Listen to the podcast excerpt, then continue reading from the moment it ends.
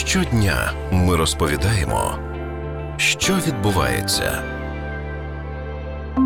Найбільший головний біль для продуктових магазинів у Європі перехід споживачів на дешевші харчі. 56% покупців назвали це одним з трьох основних своїх пріоритетів у найближчі 2-3 роки. Цитую онлайн-видання Retailer SUA результати дослідження компанія McKinsey Company. Щоб зекономити кошти, 17% споживачів вже цього року купуватимуть менш дорогі продукти. Як поводять себе українці у магазинах та чи будуть вони заощаджувати саме на харчах? Слухайте далі на радіо НВ. Алексей Дорошенко, я возглавляю Ассоциацию поставщиков торговых сетей. Чи фіксують аналітики зростання продажів дешевих продуктів харчування в Україні? Данные McKinsey достоверны, но они не показали еще одну тенденцию, которая есть в мире. Люди перестают покупать продукты средние по ценовой категории и все больше разделяются. Часть людей уходит в более элитный сегмент, а большая часть людей уходит в более дешевые продукты. Данные по продажам за январь 2021 года в США показывают, что американцы стали покупать все больше премиальных продуктов. Товарооборот увеличился на 5%, а цена на эти продукты увеличилась на 8%. В Китае, например, после того, как там уже бушует африканская чума свиней, и после того, как страна стала выходить колоссальными темпами из ограничений, потому что рост экономики Китая показал 18% повышение, китайцы в потреблении мяса стали уходить от свинины. И часть людей переходит на говядину как более дорогой продукт, а часть людей переходит на курятину как более дешевый продукт. В Украине тенденция аналогичная, но количество людей, которые могут себе позволить покупать элитные продукты питания, гораздо ниже, чем в других странах. Там, например, имелся мощный средний класс. В Украине он сокращался из года в год. Украинцы очень сильно экономят на продуктах питания, при том, что из года в год, уже последние 10 лет и даже больше, украинцы тратят на свое питание порядка 42-45%.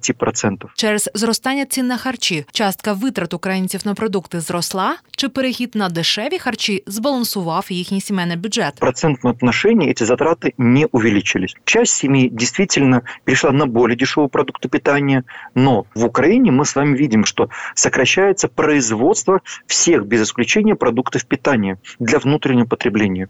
Это означает, что люди даже не то, что покупают более дешевое, например, самым дешевым продуктом, и от которого люди практически не могут отказаться, является хлеб. Но данные официальные показывают из года в год сокращение потребления хлеба. Естественно, на хлеб переходят люди, когда не могут позволить чего-то другого. Например, даже той же самой крупы. Если падает даже потребление хлеба, то, естественно, мы делаем вывод, что люди стали приобретать меньше. А кроме того, что вытесняет, например, в затратах украинцев на продукты, так это коммуналка. Ты должен выбирать между тем, что тебе в первую очередь сделать, то ли оплатить счета за квартиру либо дом, либо приобрести продукты питания. Сейчас большинство украинцев даже при всем большом желании не может себе позволить те продукты питания, даже недорогие, чтобы хотя бы как-то сбалансированно питаться. В основном, к сожалению, украинцы питаются ровно для того, чтобы получать столько калорий, чтобы просто существовать. Від яких категорій продуктів українці найбільше відмовляються? Производство и потребление мяса сокращается очень сильно. Если, например, раньше приходило все равно недостаточное количество мяса на душу населения, чтобы даже поддерживать белковый обмен,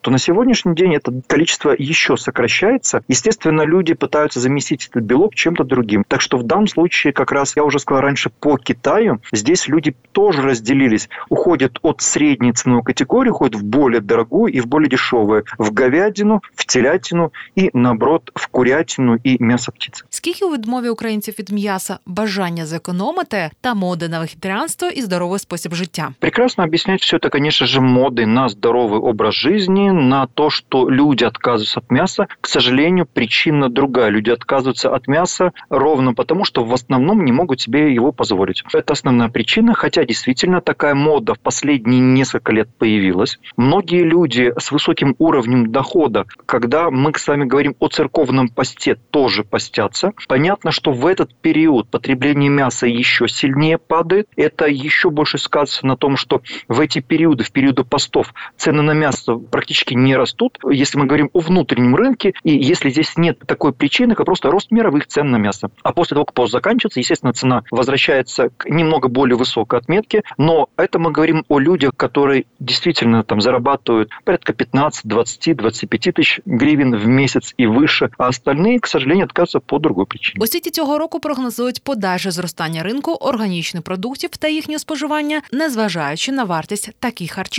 Як реагує Україна на цей тренд? Сегмент органический во всем мире очень сильно развивается. Ну, в Украине, например, тоже. Несмотря на то, что в прошлом году было серьезное падение доходов, один из вид ягод, по-моему, это была черная смородина, показал 25% рост. В прошлом году была мода на потребление этой ягоды, считала, что она очень полезна, в ней очень много витаминов. В Украине развивается производство органической продукции, но исключительно для экспорта за рубеж. Потребление в Украине минимальное, и здесь есть несколько причин. Первая причина – это то, что очень малое количество людей, которые, а, могут себе позволить, во-вторых, очень малое количество людей, которые действительно хотят это, в-третьих, даже те, кто хочет и может себе это позволить, не верят в то, что так называемый органик действительно является органической продукцией. Скільки може тривати ця тенденція на купівлю дешевих продуктів? Если верить инвестиционным банкирам из Великобритании, США, Канады, Европы, нам с- ждет еще 3-4 года ограничений. Пока будут ограничения, люди, к сожалению, будут экономить. Украина, к сожалению, как обычно, попадая в каждый кризис, страдает сильнее всех и выбирается дольше всех. Можно говорить о том, что мы еще как минимум 3-4 года будем действительно плестись в хвосте мировой экономики, будем плестись в хвосте этих тенденций,